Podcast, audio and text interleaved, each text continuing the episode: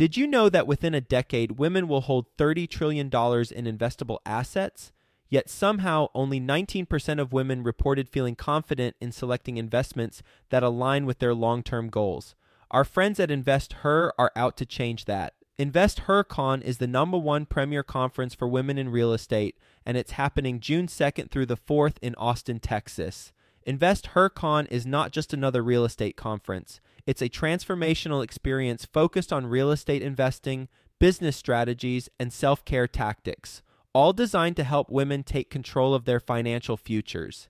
Gain the knowledge and skills you need to grow your portfolio and build a sustainable business, all while connecting with over 500 women who are playing at the same level.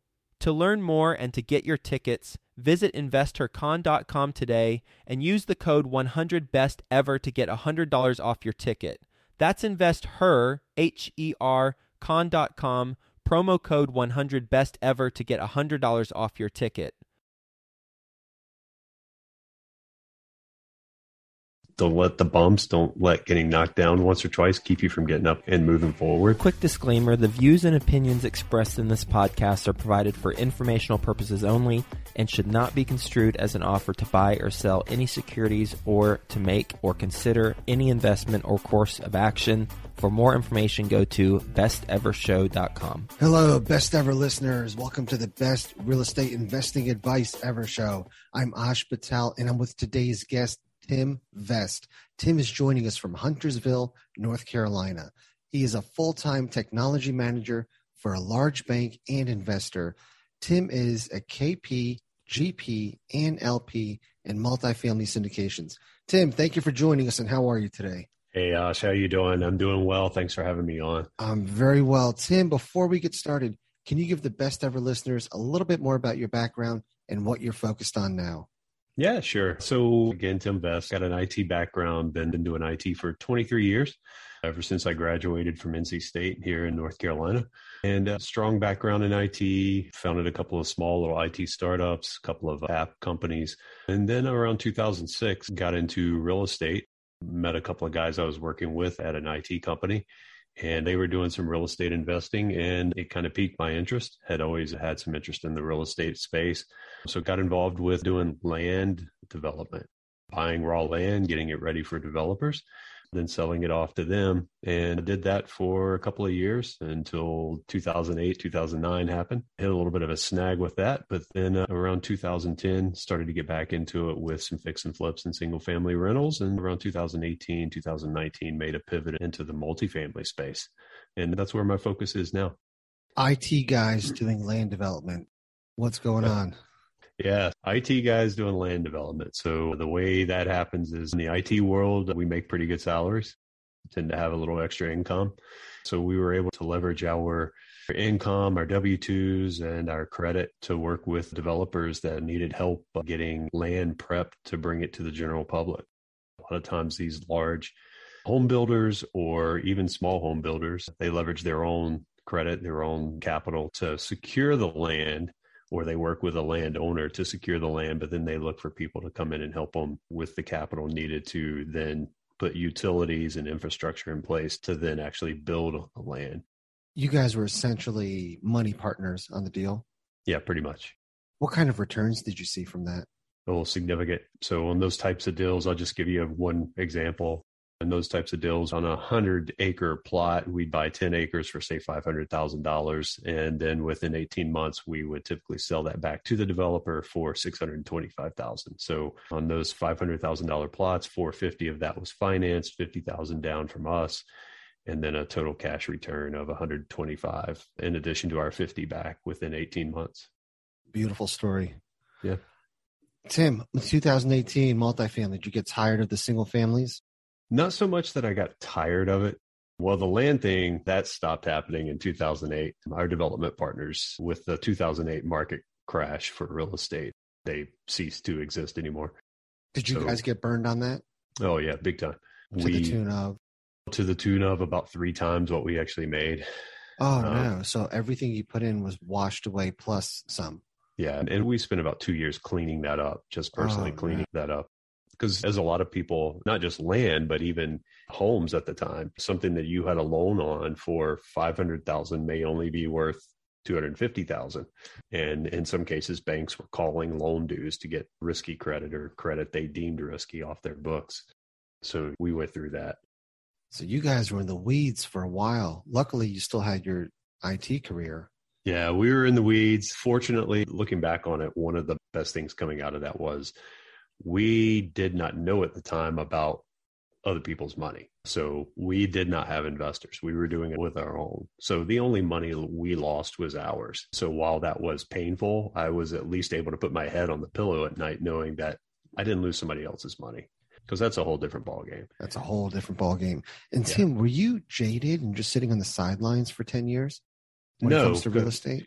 Yeah, I was on the sidelines for a couple of years. I got back in a couple of years later with the fix and flip and single family stuff. So I wasn't so much jaded. One thing for a couple of years sitting there cleaning things up, what I kept looking back at was I know things went south, but look at what I was able to do in a short period of time. I was able to take 50,000 and turn it into 125,000 in a very short time.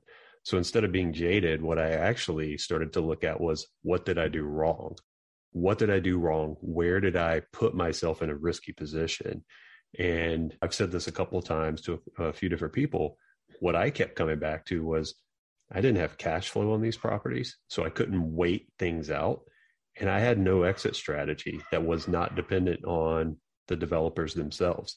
So when my developer partners went away, I had 10 acres of land sitting in the middle of the North Carolina mountains with no infrastructure. You couldn't get to it without a four by four or on foot.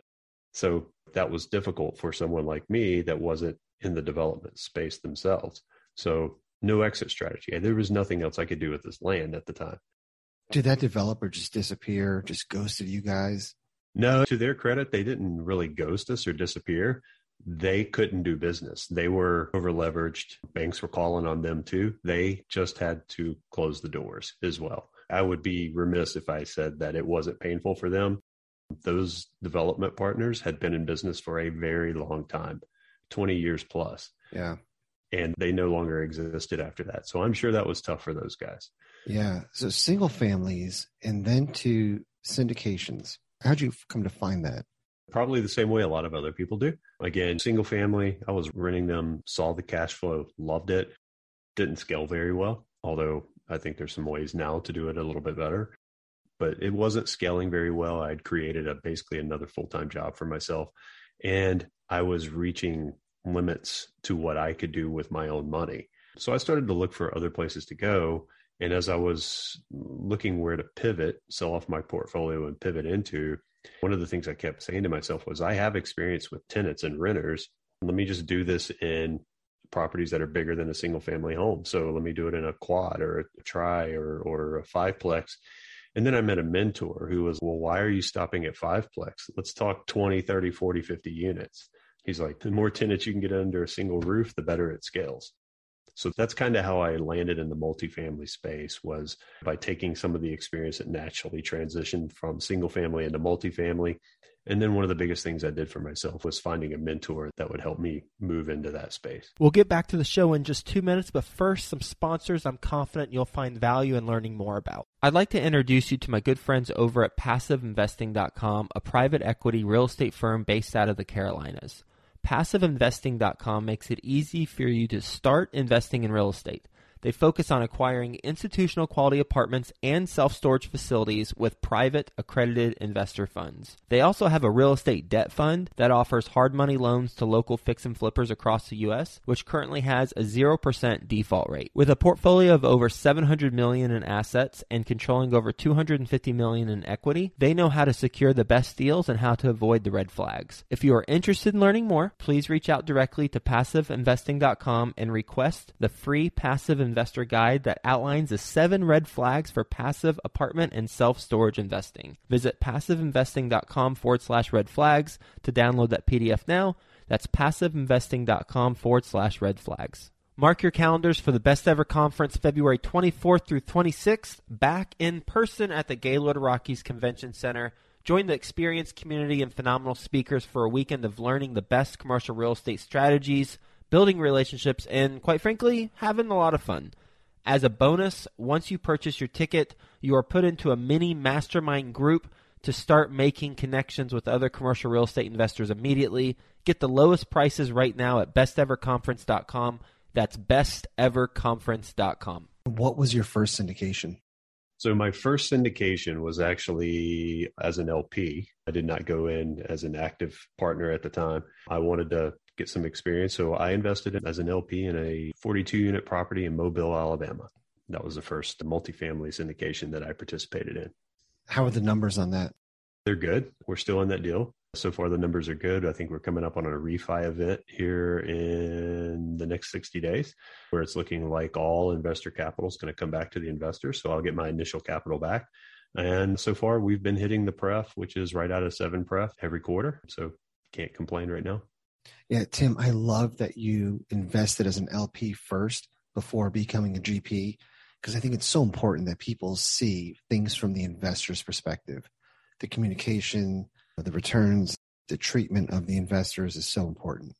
Yeah. And I also wanted to understand before I went to ask people for money into a syndication, I wanted to understand being an investor in a syndication as well. I wanted to see it through the lens of an investor before I took on the role of asking people for their money. How did you choose this particular deal to invest in? I was working with a couple of different syndicators at the time. Actually, I was trying to vet them out, getting to know them. And it just so happened that I had built a pretty good relationship with the sponsor team on this one. So when it came time, when I started to feel comfortable with investing as an LP, I kind of gravitated towards this group of guys because I had built a really good relationship with them. And that's how I landed there. Are they local to you? They are not local to me. So I'm in Huntersville and they're actually on the ground there in Mobile. So, great question is how did they and you build a great relationship remotely? Because I think there's some valuable lessons to be learned here. Lots of Zoom conversations, lots of phone calls, and quite frankly, texts. Texts at 11 o'clock at night where we're just chatting with each other. It really wasn't that difficult for me. Again, I'm being in the IT space. I fully admit that I'm used to doing a lot of things remotely. I've managed teams overseas for years and built relationships that way. So I was comfortable with that. And I feel like I have a pretty good read of most people through those types of means of communication. But it wasn't quick. I didn't talk to him one time and decide to do it. I was having multiple conversations with them over the course of months. And what was it that they did that the other syndicators didn't? Was it just continuing to have conversations with you over time? Did the other syndicators not spend as much time with you? So here's one of the funny things. This particular syndicator, in all the conversations we had, never once asked me to invest in their deal or asked me about money.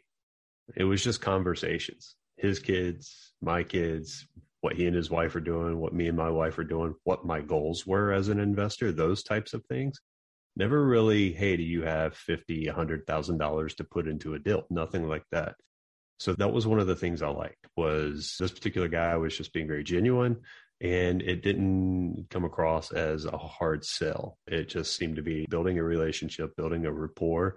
And I really like that because quite frankly, that's how I approach things as well.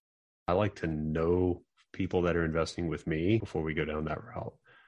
Tim, did you initiate every conversation, whether it was on the phone, Zoom, or text, or did they proactively reach out to you throughout this process? It was a mix of both. So I didn't initiate every conversation. They didn't initiate every conversation. There were times when they would reach out to me. There were times when I would reach out to them. So it was definitely a mix. That's great. So they took an empathetic approach to really learn about you and not just, hey, are you going to invest or not? Yeah, correct. Yeah, that's great. So when it comes time for you to do your own syndication, take me down that route. So when it came time for me to do that, my first syndication was not in a deal on the GP side. The first one I did on the GP side was not in a deal that I found myself. Had a partner or a connection here in the Huntersville, Charlotte, North Carolina area who was doing a deal in Winston-Salem. And he reached out to me saying, Hey, would you be interested in participating on this? And we knew each other through mutual connections and had had some conversations before. Oddly enough, we worked W 2 jobs at the same company. So met him for coffee. We chatted, we talked for a little bit. I didn't commit at that time. Went home, thought about it for a couple of days, had a few more conversations with him. And then I said, yeah, I'd be interested in participating on this, playing some boots on the ground since I'm not too far from Winston-Salem and also raising some capital on it. So committed to raising $500,000 in two weeks and hit that number. Is it your IT buddies? No, it wasn't my IT buddy. It was people that I'd been having conversations with over the previous year. Because when I say I pivoted into multifamily, it's been a good year to year and a half pivoting and laying some groundwork, laying the foundation, building my network before I did my first LP deal and definitely before I participated in my first syndication as a GP. Can we dive into that as well? I think that's so important. So, Sure. the time that you spent building your network, marketing yourself, what types of activities did you do to accomplish that? A number of things. One, like I mentioned earlier, finding a mentor.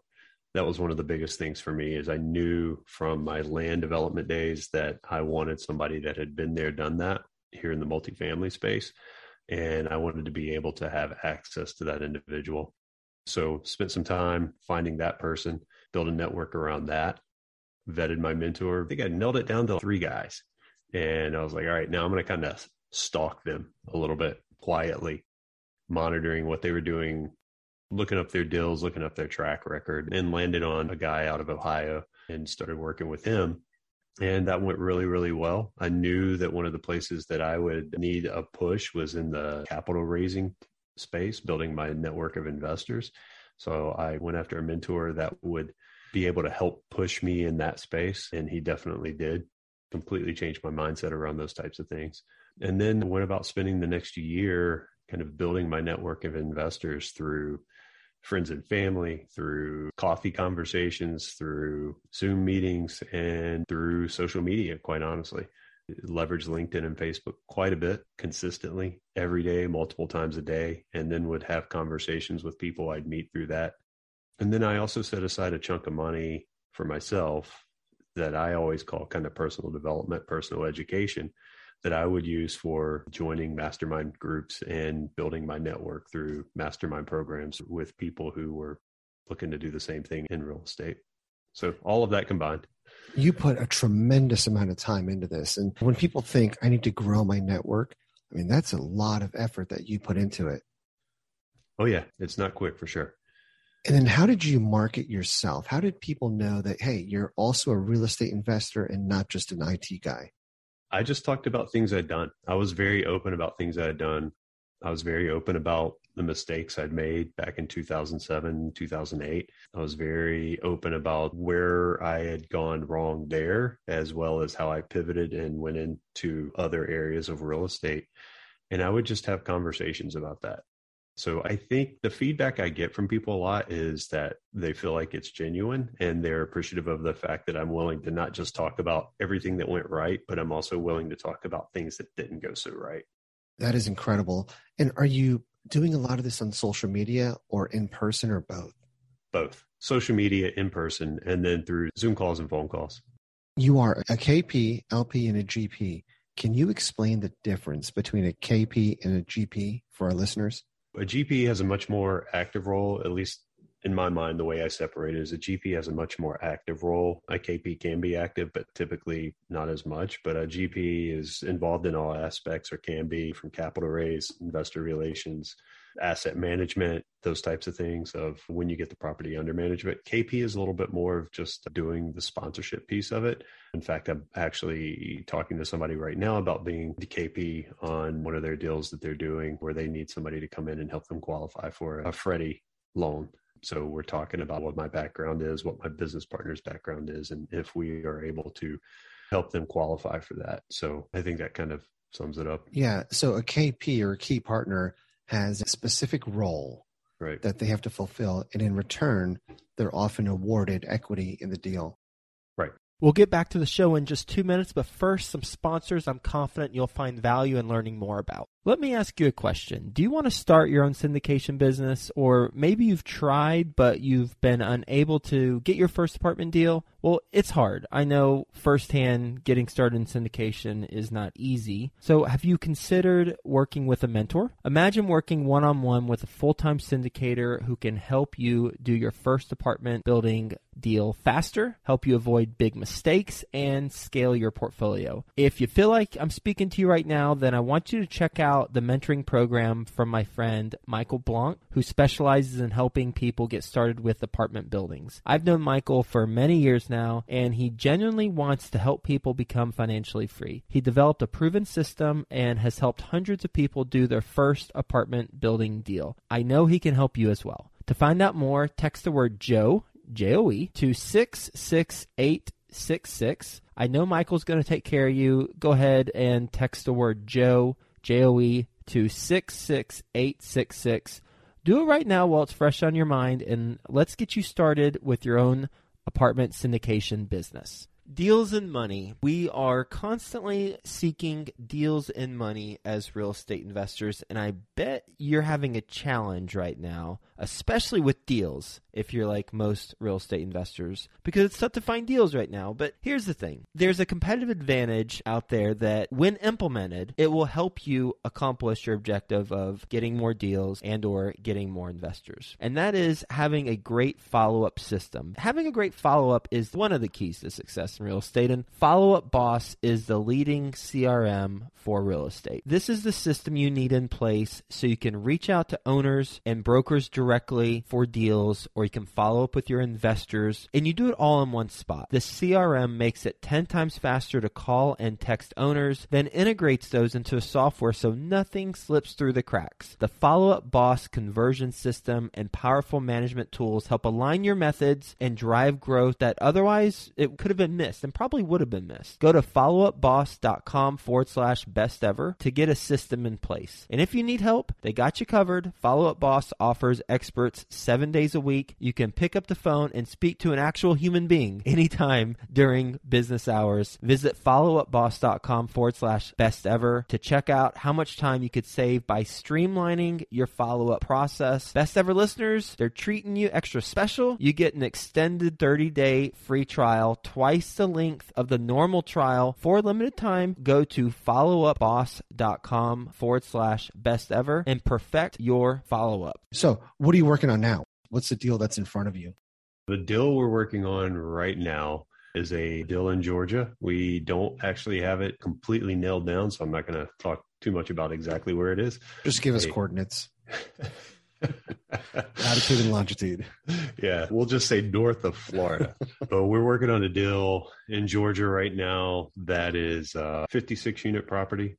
And we're looking to get into that one for a little under 60,000 a door and the cap rate would be around a seven cap on purchase, which right now sitting here today is pretty good with the way the market's going right now. So that one will be a true value add. There's quite a bit of work that needs to be done on it, quite a bit of exterior work, but nothing that's real scary. We've walked into properties where our general contractor or our engineers like, you need to do significant work to make sure this building doesn't fall down. This one is more cosmetic. There's just some neglect on the outside, overgrown bushes, need some paint here and there, take some graffiti off some storage units in the back, stuff like that. So we're real excited about that one. And that'll actually be our first foray into Georgia. We've done Virginia, North Carolina, South Carolina, into Alabama, but we skipped over Georgia up until now. How did you find that deal?